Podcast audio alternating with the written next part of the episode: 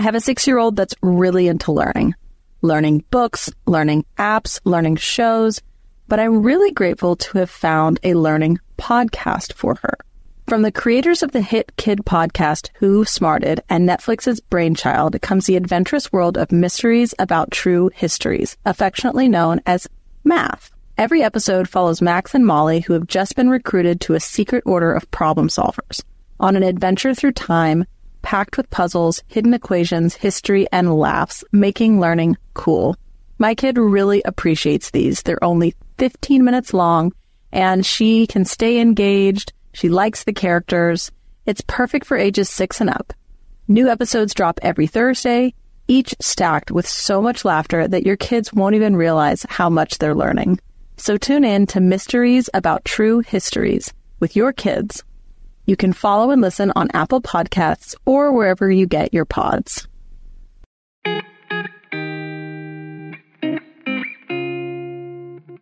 Hello, you sentient balls of stardust. Welcome to Struggle Care. I'm your host, Casey Davis. I'm taking a break this month from making new content, and in the meantime, I want to play for you some of my most downloaded episodes. This episode is my most downloaded by far. It's my first episode. It's about executive functioning. Maybe you've heard of it. Maybe you're kind of wondering exactly what it means. Well, I brought Dr. Lesley Cook onto the podcast to talk about this. Dr. Cook has experience working with children, adolescents, adults, couples, families. She's worked in a variety of settings, including schools, testing centers, private practice, and administrative and supervisory roles. She has a particular passion for working with individuals of all ages with neurodivergence, so autism spectrum disorder, ADHD, learning disorders, and she has extensive experience providing professional trainings in this area. So buckle up, get a drink of water, take care of yourself, and enjoy this conversation about executive functioning. Hello, you sentient balls of stardust. Welcome. I'm so excited for this episode because I have Dr. Lesley Cook, who is a psychologist, and she does a lot of work with ADHD and other neurodivergencies. And I actually met her on TikTok. So, Lesley, thank you for being here.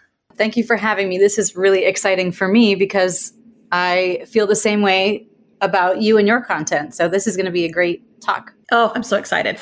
So, I wanted specifically for us to talk about executive functioning because I feel like it's a real buzzword right now or buzzwords sort of floating around the mental health community. And I really wanted to learn more about it. I have such sort of like a cursory knowledge of it as a therapist, but I have heard you in your content talk about executive functioning, and I just thought, you know, this is someone who I really want to sort of pick their brain about the way that executive functioning shows up in people's lives and the way that it relates to trying to do everyday care tasks.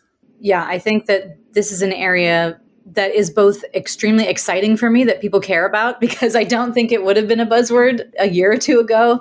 So that makes me happy. But I also love that we're going to talk about how it applies, you know, both to people with diagnoses, but also just to folks in general. Because if you have a central nervous system, you have to use these functions on a daily basis.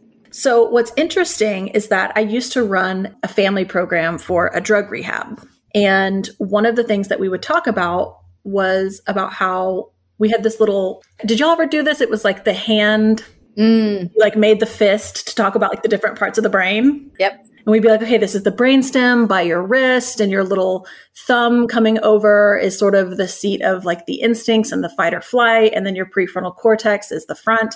Except when i was talking about that to clients and families what i was focusing on was actually the fight or flight aspect of it and talking about how when your fight or flight gets triggered, you kind of go, your frontal cortex goes offline.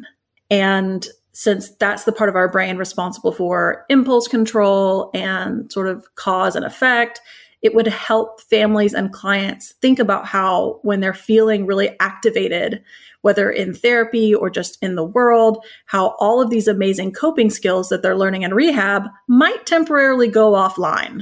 So I really focused on talking to them about that part of the brain kind of getting hijacked, focusing on the fight or flight. But now that I've been diagnosed with ADHD and I've been doing this work around helping people who have functional barriers deal with care tasks around their home, for the first time, I'm starting to want to learn more about that frontal lobe, that part that's going offline. Like, what all is that responsible for? So I wanted to start, I sent you like kind of six questions and I would love to hear you describe executive functioning for a layperson, like someone who doesn't know any type of psychological terminology or therapeutic language. Yeah, this is actually something that I am continuing to hone because it's really hard to translate. It's really complex. So hopefully this will be easy to understand. And thank you, Disney. I feel like I should be paying them for the movie Inside Out. um, the best image I can think. So as I talk through this, a good visual image is that control panel inside of the main character's brain. So there is the what or the behavior that she's engaging in, which is more choice based in that movie. Then there's the emotions and they have an effect on the control panel, but they're not the control panel themselves. So executive functions are these eight core functions of that control panel that tell our body how to do things, when, why, to what extent, when to stop. And here's the list of them there are abilities to inhibit, like stop ourselves, to shift from one thing to another, control our emotions, start a behavior, remember things as we're learning them, how to plan and organize, how to monitor what we're doing in the middle of it, and how to monitor how we're feeling about what we're doing. So you can imagine how complex this control panel is. Wow. Yeah, it's a lot.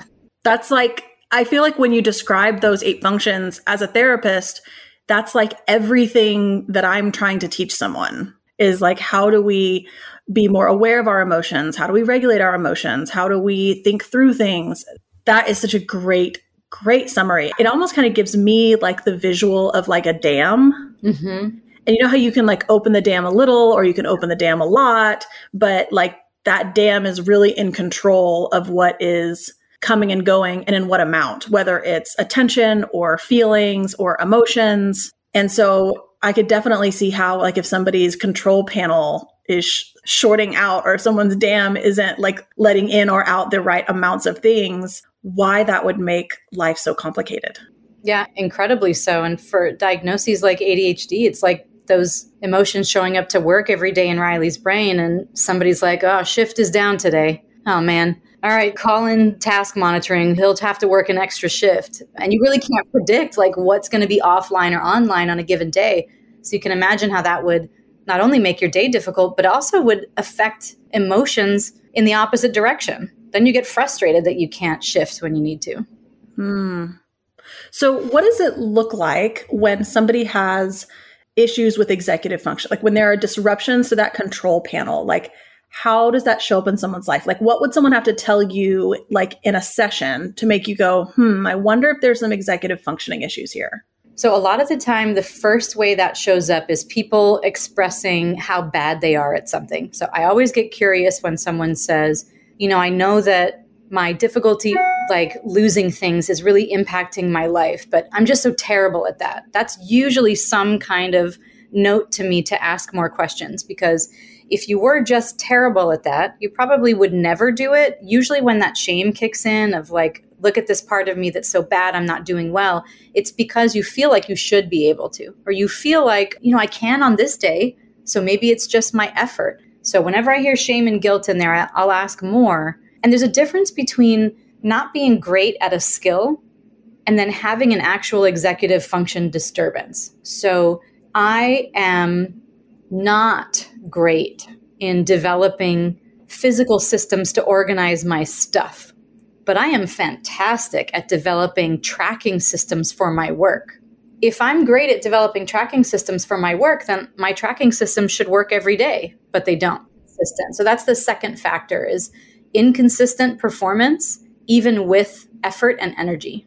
Which is interesting because I think that somebody who is experiencing inconsistent performance like that, that's the reason why they assume that they must just be lazy because they go to work and they never miss, you know, a work call. They're on top of what they need to do at work and then they came come home and can't seem to motivate or activate themselves to do the dishes and the laundry.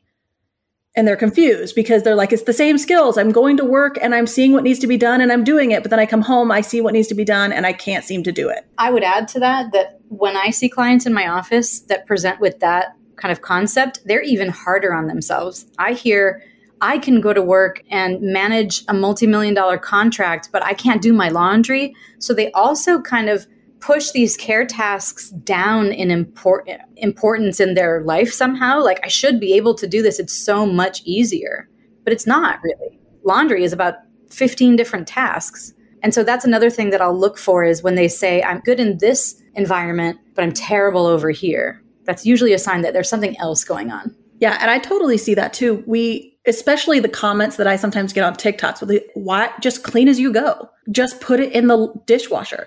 Just do your laundry because for people whose executive functioning is firing on all cylinders, like they don't recognize that they're actually doing 12 different steps and utilizing eight different skills to do something. Like their brain has automated that to the degree where it feels like a simple non-complex task. If there was something that came up the most that is the bit of information that's really helpful. I found for family members who don't experience executive function problems is that because you don't perceive that you're doing 15 tasks does not mean that you're not doing them. It means that your neurology showed up to support your motivation. Those are two different things. You can't motivate yourself into better executive function. You can't fascinating. And, you know, one of the questions that I had, and we'll sort of skip around just because it's coming up, is I want to kind of talk about the difference between motivation versus task initiation because those things I think get confused. And I think there's a lot of people showing up to their therapist office saying, I'm just not motivated. I'm just not motivated. And I think a lot of therapists aren't getting curious about what does that mean? What does that look like? So they're jumping right to sort of interventions that can help with motivation when the actual issue is task initiation. So, can you talk about the difference between those two things? Sure. Motivation is either the desire to do something or the acknowledgement that it's really something that would be good if it gets done now. So, it's more of a sensation than anything else. Motivation is a feeling. Look at that pile of laundry. So, even though that's full of dread, that's motivation. I'm not looking at the pile of laundry going, man, I really love that. That is an art sculpture. I hope that never goes anywhere. I'm saying, yeah, which might be true. That's where I've reached that level in my life. But motivation can be positive or, you know, I hate to use negative, but it, it can have a distressing component. But then there's the behavior of task initiation. And actually, that is even multiple tasks in itself. So the signal to the body to move. For individuals who do not have ADHD or other forms of executive function disturbance, the motivation is followed by activity to that motor cortex almost immediately. They think it, they do it. They just do it and they don't have to tell themselves to do it. Anyone who has depression or significant anxiety or ADHD knows the feeling of staring at the task and saying, "Move. Get move your leg. Just move a foot. Just do something." So there's a disruption there. The motivation is not leading to the body moving and then we have to fight to get up. And so task initiation goes from what should be a seamless reflex almost to a mountain to climb. And that can be incredibly distressing in itself and make us feel real bad about ourselves. It's interesting because what you're describing sounds exactly like what I described when I first got on Vyvanse, where I said all of a sudden the transition from sitting in a chair to getting up to do the laundry was seamless, like the rails had been greased it was not a hard transition to make. Whereas before, I would sit in the chair and think about how I needed to do the laundry, but I just so badly either didn't want to or couldn't get up. And it took a long time to almost talk myself into and create. And I had to come up with all of these methods of creating momentum so that I could get myself to go do the laundry. The other thing it reminds me of so, most of my career was in addiction. And I have totally had those conversations with clients where it was a lack of motivation. And the way that they describe it is I don't care. I don't care that the laundry's not done. And sometimes it's really frustrating because you're sometimes talking about addiction or you're talking about something unsanitary. And the poor families are like, how could you not care? How could you not care that you're dying? How could you not care that you're not taking care of yourself? How could you not care that you have on dirty clothes and you smell? And they would literally say, I just, I don't care. I can't make myself care. I feel complete apathy when I think about those tasks. Or they say, I don't think that I deserve those things. And so I have no motivation to do them. And that for me really helped realize oh, so motivation, a lack of motivation, and you can correct me on this, shows up more like apathy. Yeah, a lack of motivation is the best way that I can think about it is motivation is a sensation. It's not an action. It's just something that you feel. And so there's probably a thousand different versions of motivation. You can be slightly motivated, you can be not motivated at all. But what I see a lot when I have clients with actual motivational issues is that they can convince me all day long why they should do something. But then when we get down to it and I say, Do you want to do this? Is this something you want in your life? They'll kind of exhale and be like, No. And I don't understand that. Like, what does that mean about me?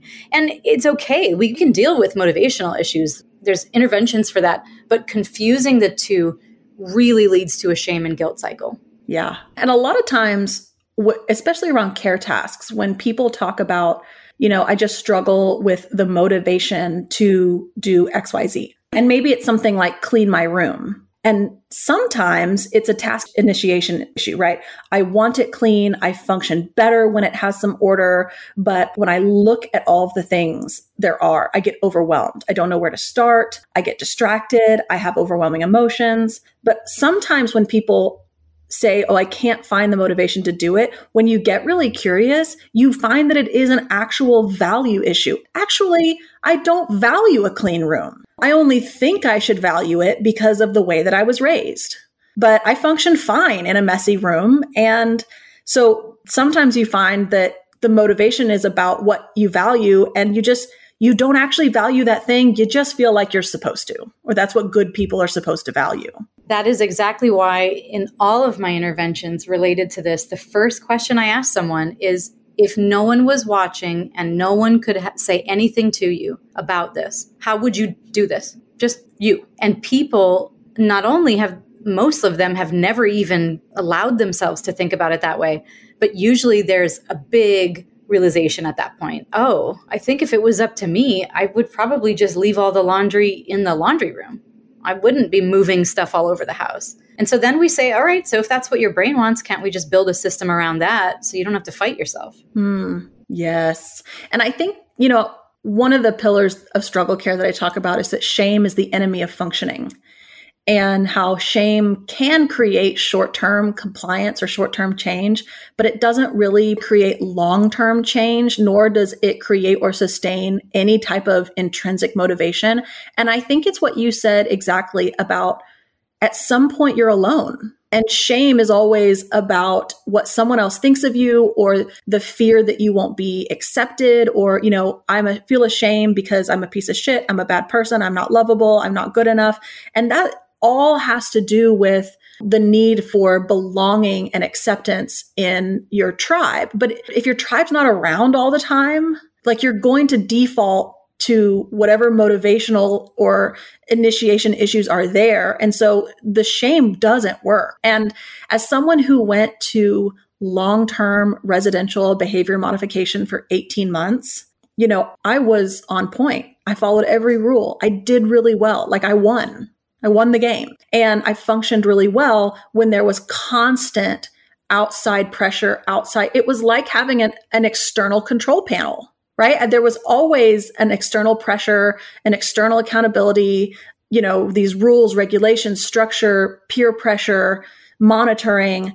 And once I left, although I did learn lots of great things there, there were so many things that was like, oh, I'm two days in and I'm not getting up at the crack of dawn and doing chores and doing all these things that were so easy for me when I was in structure. And I think that what that, in both of those examples, in your example of leaving that highly structured environment, and the other example of people having what they often describe to me as relapses when no one's around. What's really happening in those moments is that people are returning to what is authentic, and guilt and shame causes us to interpret authenticity as bad. So imagine what that does to our sense of self when being who we truly are is the bad way to be. How do you escape that? Are you frustrated by buying your kids clothes and having them grow out of them within a week? Do they itch, pinch, and they just aren't comfortable? Well, then you need to check out Posh Peanut. Made from this amazing bamboo material the clothes are legitimately so soft and they stretch with your kids as they grow. They are four times stretchier than cotton. Made to last, loved by parents, and approved by kids. Posh Peanut makes thoughtfully crafted, beautiful and stylish clothing for kids and families designed in-house from beautiful florals to all of your favorite brands such as Hot Wheels, Disney, Hello Kitty, and Barbie. Their pieces are made with that ridiculously soft fabric and it even stays soft wash after wash after wash. Right now, Posh Peanut is offering our listeners 20% off your first order with promo code STRUGGLE. Go to poshpeanut.com slash struggle and use promo code struggle for 20% off your first order. That's poshpeanut.com slash struggle, promo code struggle. I've never met a free trial that I didn't like. The problem is, is that I often forget to get out of them before they start charging me. But I don't have that problem since I started using Rocket Money. Rocket Money is a personal finance app that finds and cancels your unwanted subscriptions, monitors your spending, and helps lower your bills so that you can grow your savings. I love how the dashboard shows me this month's spending compared to last month, and I can clearly see my spending habits. Plus, they'll help me create a custom budget and keep my spending on track. Rocket Money will even try to negotiate lower bills for you, up to 20%. All you have to do is submit a picture of your bill, and Rocket Money takes care of the rest. They'll even deal with customer service for you. Rocket Money has over 5 million users and has saved a total of 500 million in canceled subscriptions, saving members up to $740 a year when using all of the app's features. So stop wasting money on things you don't use. Cancel your unwanted subscriptions by going to rocketmoney.com slash struggle. That's rocketmoney.com slash struggle, rocketmoney.com slash struggle. Yeah. Well, and then you carry it into every relationship because no matter how much someone says they love you, no matter how much praise or validation you get, there's always this voice inside your head that says, if you only knew. And what's interesting, you know, kind of going back to talking about the way we show up at work, the hardest job I ever had was working at a restaurant. I worked at a really high end restaurant for Hillstone Restaurant Group, and they ran their wait staff like a boot camp. I mean, I can't even describe to you, like everything was very regimented. Everything from like you had to memorize certain abbreviations. You could only walk into the kitchen in one door. You had to have things in your hand as you left the door. You had to put drinks on the table within 30 seconds, food on the table within 10 minutes. Everything was highly, highly regimented. And so as you're going through your shift, you're having to multitask, prioritize, work with your working memory. And I was excellent at that job. But there was this structure there. There was this external structure, and there were all of these other people there doing it with me. And I think it's so fascinating how there are environments in which my executive functioning can fire on all cylinders. And then I can go home and look around my home and not be able to to sort of turn everything back on. And I will assume it must be because I'm not trying hard enough. It must be because I'm not good enough, as opposed to there is an obvious environmental difference between work and home. Absolutely. And that's what we talk about as as clinicians who work with people with executive function disturbance and in this case especially ADHD is that if our internal structure is inconsistent and we know that then we need to build external supports. So if we do that right, that's not good. Let me shift that. If we do that effectively, that in a way that works for us, we do it so that it enhances our view of ourselves. Because if we notice that our control panel shift button is down that day, we can complement it with other external support. So we can utilize that concept really well. I think what happens is we don't teach people about this when they're well we're not teaching children and teens about executive function. So we have all of these assumptions. I can do it at work, but not at home. That must mean I don't care as much about my home.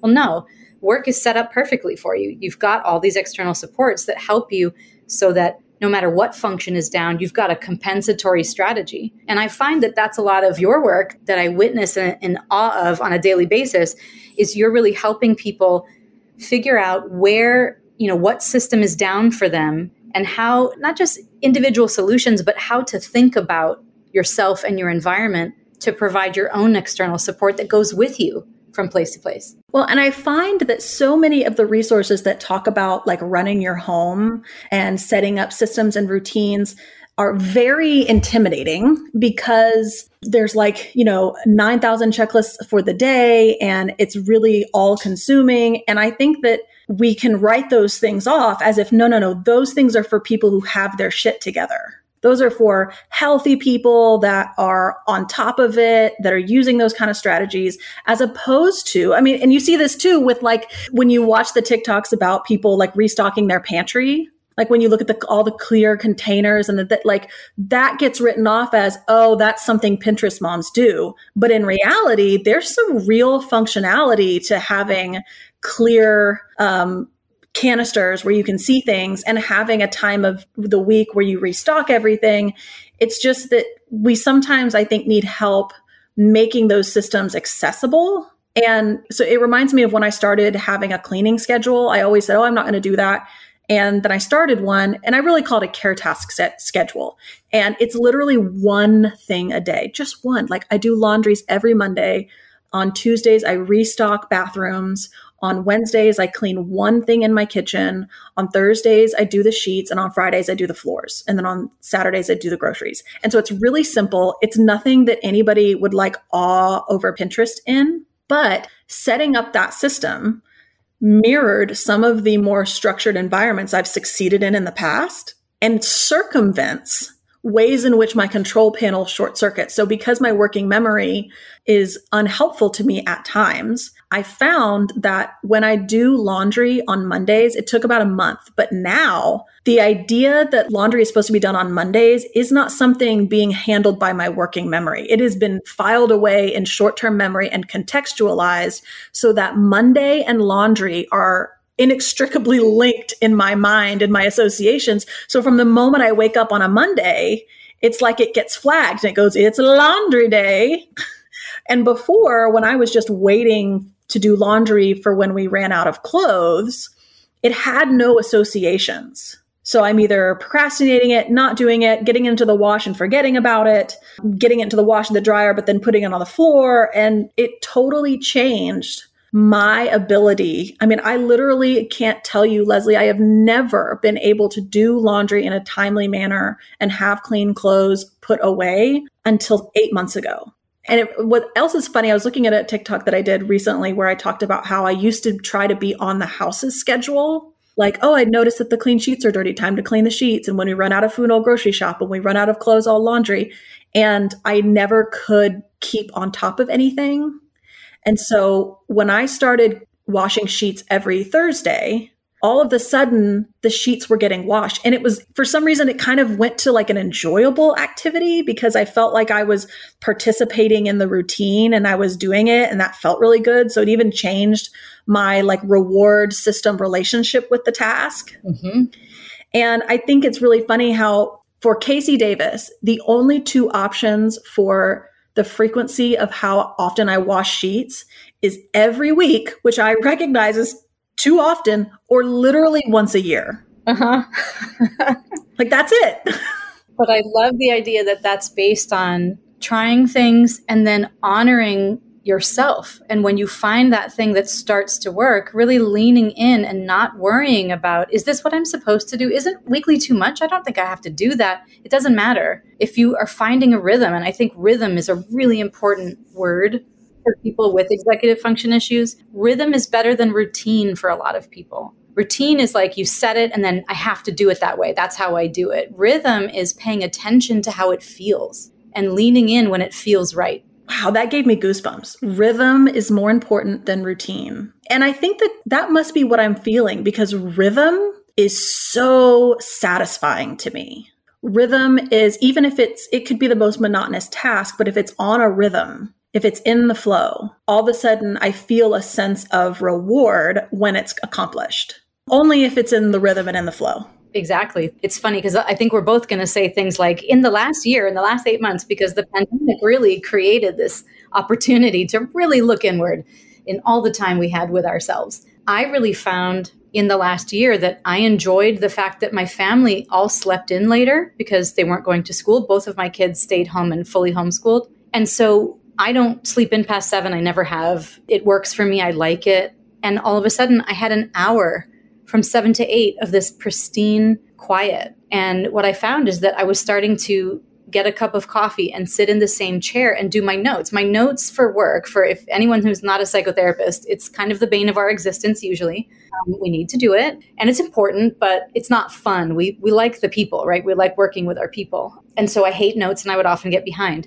But what I found is I started getting up at seven, no one's awake, sitting in my chair with my cup of coffee doing my notes. And then all of a sudden, that became a really joyful time for me, a peaceful time. And if I heard footsteps, I very kindly reminded a child, not until eight, stay upstairs, like stay in your zone. And so I agree with you. I think when we find our rhythms and we lean in, we really are honoring ourselves. I think it's just hard in our modern society to feel like we're allowed to do that. Well, and I love that you came to that rhythm gently because that's been my experience with all the rhythms that work in my house now. I came to them gently. I wasn't forcing them. And so what I mean by that is like you didn't say one time like, you know what, I'm going to start waking up an hour earlier so that I have some time to myself and then, you know, you wake up and you snooze and you don't it was like it kind of accidentally happened and then you realize you liked it. And so all of the things, the rhythms for me that stick are the ones that I sort of happen upon gently. They're not the ones where I'm trying to force myself into a routine or force myself into a schedule. And that's kind of what I'm hearing about your rhythm too.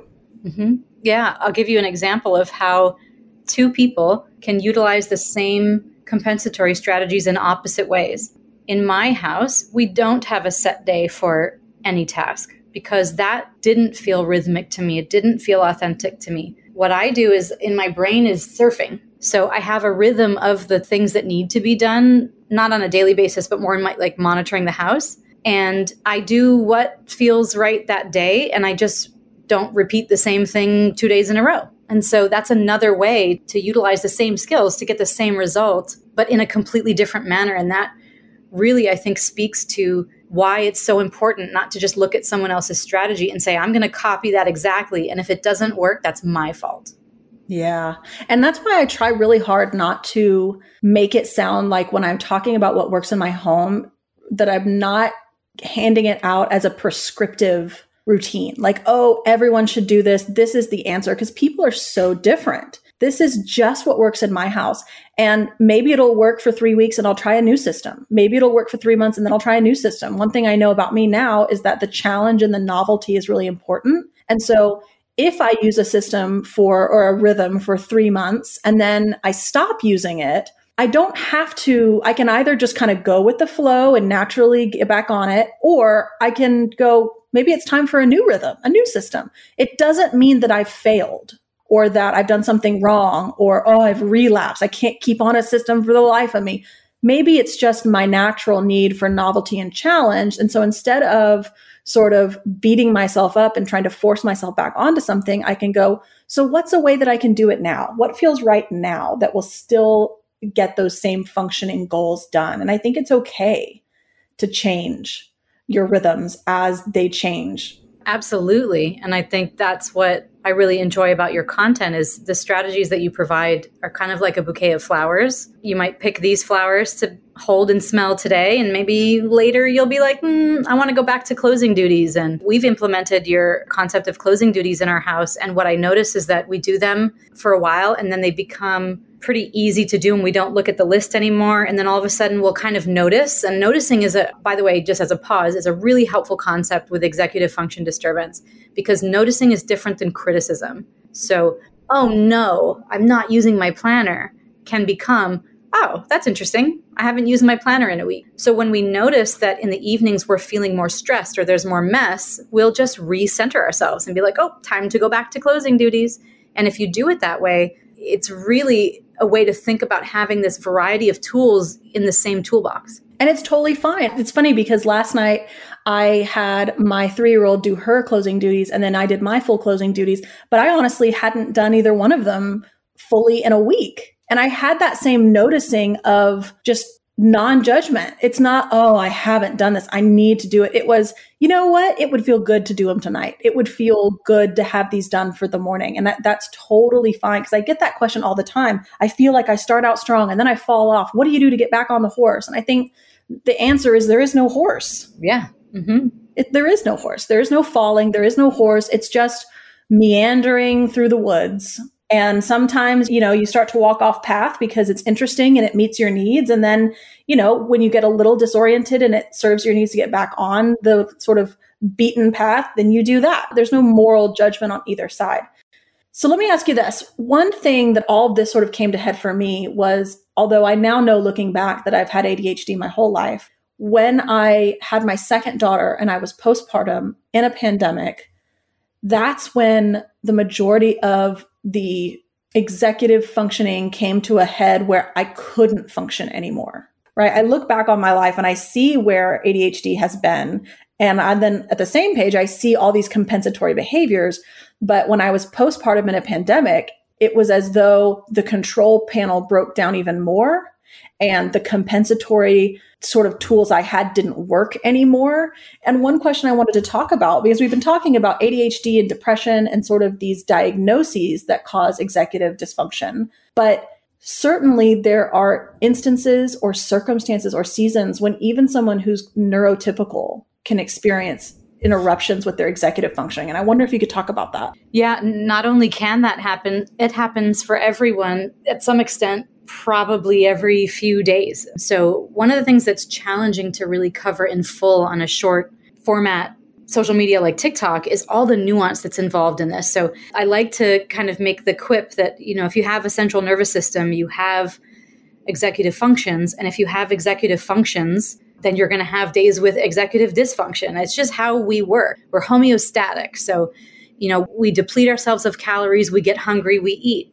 And that's the same for all of these self monitoring strategies. The biggest thing that impacts executive function, the two biggest things are overload and anxiety. Any kind of anxiety, not even clinical anxiety, just that pressure and nervousness predominantly impacts things like working memory and focus for every human being. So if all of a sudden you are home with your kids all day and you still have to work or take care of your home and that is your primary work and they are having a tantrum there is a lot going on. So you could be overloaded on two counts which is going to decrease some of these executive functions. So you might be in the middle of I was just going to say, well, everyone who listens to this maybe will find this to be familiar, but let's say you are cleaning up a mess that a child has created and then you have another child who's on the bathroom you know in the potty and needs to be wiped. And then someone else who's crying because they're hungry. That's too much for a human being to process in the moment. You're going to have to sacrifice something.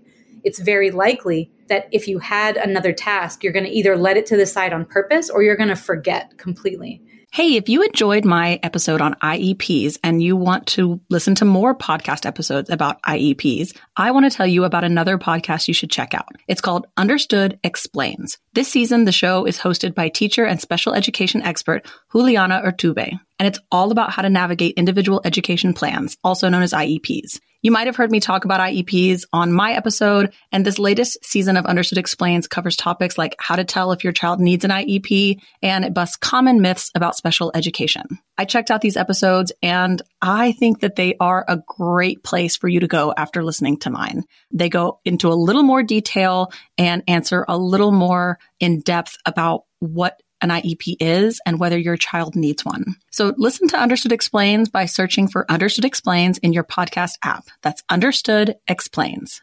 Remember in 2018 when Border Patrol separated thousands of refugee kids from their parents, deported those parents back to their home countries while keeping the kids in the United States? Well, believe it or not, six years later, there are hundreds of families who have still not been reunited. Although we as a community may feel hopeless at times, I recently learned about an organization called El Otro Lado, which works to reunify families they provide holistic legal and humanitarian support to refugees, deportees, and other migrants in the U.S. and Tijuana through a multidisciplinary, client-centered, harm reduction-based practice. Since 2018, they've reunified over 100 refugee families ripped apart by Trump's zero tolerance policy. Once reunited, El Otro Lado helps each family find legal representation, housing, and the counseling that they need in order to heal and get on their feet. You can find the link to donate to El Otro Lado in the description of this episode or go to gum.fm slash charity and donate today. You can also consider volunteering with the organization, which offers opportunities that are both in person and virtual. The best way to get involved is by filling out an application on their website, alotrolado.org slash volunteer. That's A L O T R O L A D O. We also know that because just because you mentioned being postpartum, we do know, and there's emerging data that shows that estrogen fluctuation, and to some extent other hormones as well, impact executive function for all people, especially so for ADHD, but even for neurotypicals. It's not unheard of that folks would have um, all of a sudden more difficulty with their attention and focus you know miss an appointment misplace their keys when their estrogen is particularly high or low the problem is we don't have concrete evidence whether it's the high or the low and we don't know why it affects some people and not others. Interesting. And when you say that like worry and anxiety can affect executive functioning, even for neurotypicals what came to mind for me was i think everyone's had the experience of being at work and you know you're in the groove you're being productive and then you get the email from your boss that says hey i want to talk to you at 4.30 right? And then all of a sudden it's like it's impossible to go back to work and be productive again like you can't focus you can't think you just have this worry and this anxiety and so that totally makes sense to me you know why that can happen if someone is experiencing stress or anxiety or just overload yeah, and those things can compound each other. So I think one of the things the pandemic did is not only did it remove a lot of people's external coping, it compounded our anxiety in a way that we've never experienced. So, going to be anxiety provoking to teach your children at home. But when you have the extra worry of making sure that they're safe, and early in the pandemic, we were, you know, washing the grocery bags and leaving our food outside. I imagine for a whole lot of people, they found themselves experiencing a whole lot more disruption in these areas than typical. And that may last for quite a long time. Yeah. I wonder if you would say, you know, when you were talking about how there are people who have these kind of long term diagnoses who will experience executive functioning barriers, but then a neurotypical person experiences them every once in a while or even once every couple of days. And to me, you know, because there is a real difference between the way that someone who has a diagnosis whether it's the degree is different or the frequency is different. And it, it, almost reminded me of, you know, when somebody is chronically ill, their experience of medical problems and medical issues and barriers in their life is completely different from someone who's not chronically ill, who, who's not chronically ill. And, but even someone who's not chronically ill gets sick sometimes. Right. And so there's some way in which they think they can relate. You know, someone who has had the flu might look at someone who is chronically ill talking about being fatigued and having a fever and think, oh, I know what that's like. But contextually, you know, the degree to which someone experiences executive dysfunction can really make a quality of life difference between someone who is just sort of on the normal course of life, experiencing little blips here and there. Yeah, absolutely. And the way that I explain this to folks is that for someone who does not have ADHD but is having a particularly stressful moment and finding that they have some executive function challenges, maybe they just feel overloaded or they forgot a bunch of things, their challenges with executive function are two things. They are more predictable. So it makes sense when they happen. Oh, I can see why. Gosh, it's been a crazy week at work and my kids are yelling. So they're more predictable and they respond to intervention. So, in the middle of it, if an individual who does not have an actual diagnosis, does not qualify for that, says, Whoa, slow down. All right, you know what? I'm going to take some things off my plate. I'm going to take a minute for myself. Their executive function skills will probably return right back to typical because they're more bound by the environmental stress. The core feature of something like ADHD is that these symptoms are fundamentally unpredictable and don't make sense with the environment people with ADHD can have incredible deficits in executive function on a day where everything is going their way. There is nothing wrong. They feel great. And conversely, they could be having the worst day of their life and remember everything. And they don't respond to the typical interventions. So things like just slow down and focus. Just use a planner. Right. Just use a planner. Don't you think you should get more rest? Stop drinking so much coffee. They don't respond rely. I've done all of these things today. They don't respond reliably. They may respond sometimes, but they don't respond reliably. And that's why ADHD can be hard to diagnose, especially in very young children, because we need that pattern and the severity to understand it. So, for folks who don't have ADHD, try to imagine yourself on your worst day where you were the most disorganized and imagine that that worst day could happen at any moment with no warning and didn't respond to anything you did. That's what it feels like. And I think that's probably also, you know, when we were talking about the shame and beating ourselves up, because, you know, if you get a phone call in the middle of the day and you get some sort of scary health news about a family member, and then shortly after that, you suddenly kind of lose all motivation to do anything else with your day, you're going to go, well, that makes sense, right? I've had this big stressful conversation. I'm now I'm worried. And there it's easier to be kind to yourself in that midst. Maybe I do need to just take it easy today.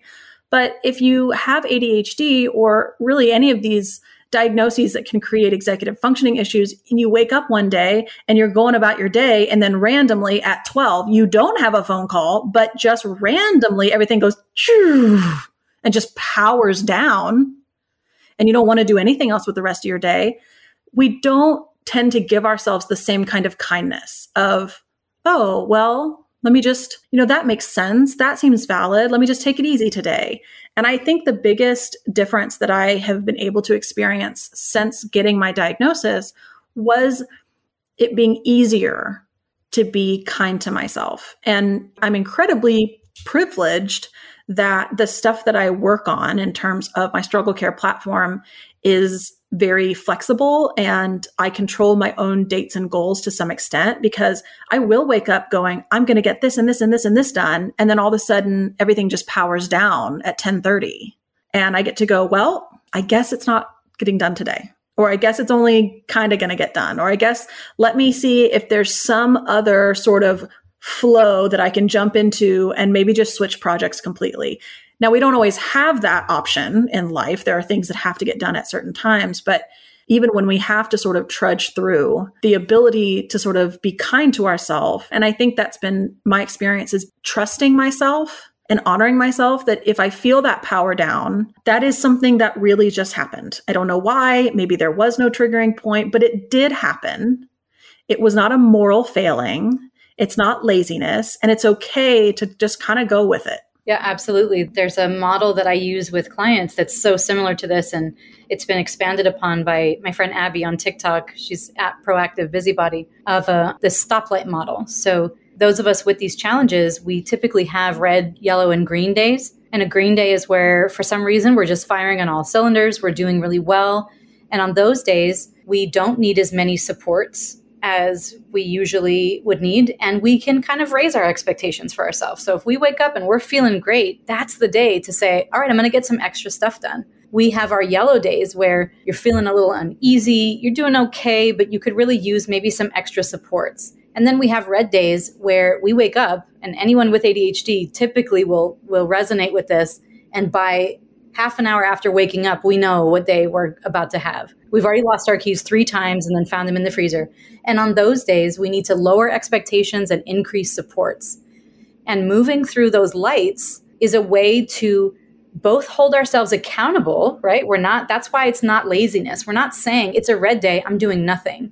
No, we need to increase our supports and really decrease our expectations to focus only on the most important things which always, by the way, includes self care. Hmm. It also reminds me of why, you know, when I did sort of build myself this care task schedule over the week, and when I did my closing duties, I try to build into each one of my routines differing levels of acceptable outcomes. So, like, I have a list of things that I do for my closing duties when I close down my house, and it's like six things. And then I have another list that I call survival day closing duties. That is just two things that absolutely need to be. And I have full permission to choose whichever list fits my needs and my abilities in that moment. And the same thing with when I, and this is always my suggestion when someone says, I want to try a cleaning schedule. What do you suggest? Is that I suggest, you know, if picking a room or a task a day, but that when you say Tuesdays is bathrooms, it doesn't mean on Tuesdays I clean every single bathroom.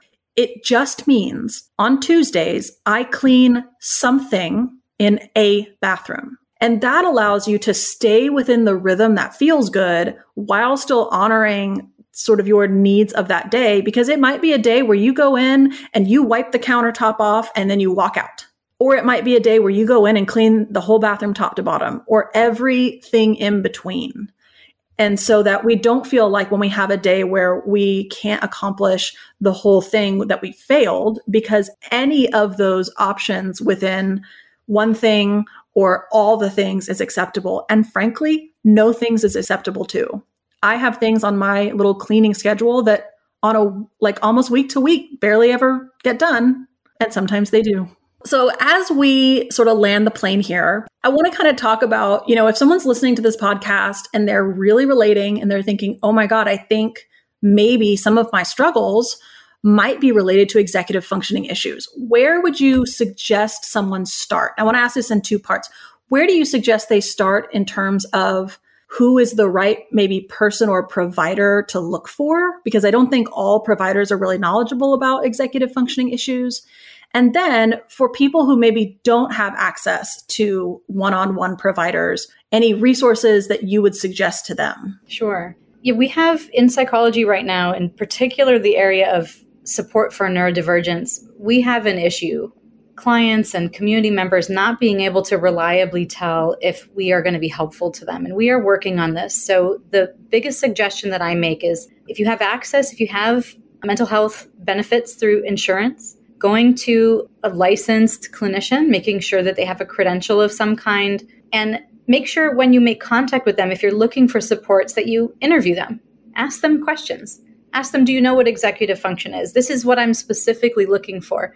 This is one of the things that I find that people don't realize they're allowed to do and any good clinician would welcome. So if you have access to those kind of benefits, a psychologist or a therapist, really just starting with even psychologytoday.com, which is a little bit limited, or just Googling your zip code and executive function and therapists, it will give you a nice fat list of a lot of people, more than you could contact. But working with a licensed clinician, if you have access to that, is really helpful if you don't have access, or if you want to do something to start dipping your toe in this pond and figuring out if this sounds like you, I absolutely love Understood understood.org. It is a wonderful website. I do not make any money from understood.org, just so everyone knows I'm not sponsored by them. I'm just a patron. They have a wealth of articles. They have a simulator so that if you have this disturbance and you'd like someone in your family to know what it feels like, you can have them do a simulator for executive function challenges. And there are also articles about what concretely to do to start helping yourself and also how to reach out for support.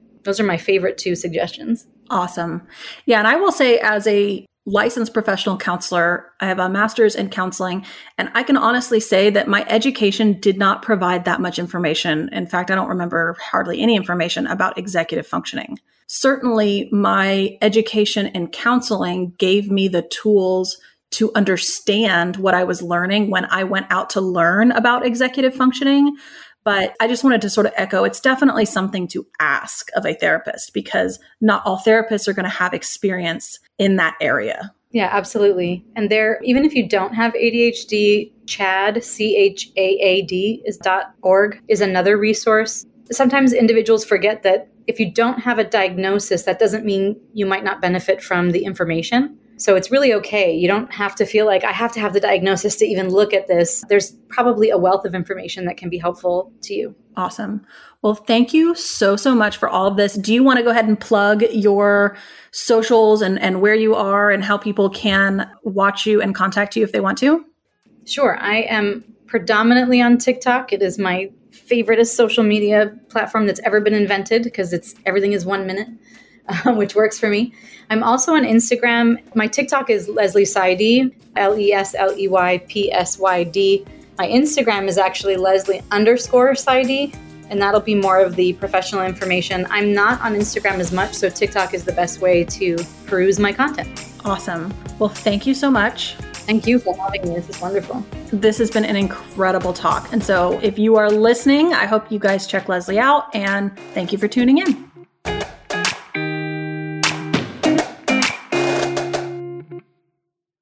When it comes to raising kids, there's so much to consider. Things like what do we feed them? When do we feed them? How do they sleep? What does it look like to raise kind kids? How does their nervous system work? How do I keep myself calm? What are my triggers? There's so much that comes into play, and we are distilling all of that information for you at Voices of Your Village podcast, where we bring experts in the field of early childhood and education and psychology and across the board so that you don't have to comb the internet for information You get to show up and hang out and have shame free, judgment free conversations and insights into what it looks like to raise kind, empathetic, emotionally intelligent humans. I'm Alyssa Blask Campbell. I have a master's degree in early childhood education. I'm a mom of two, and I am walking this journey right alongside you doing this work. Come hang out with me at Voices of Your Village, and we can dive into real conversations with actionable tips.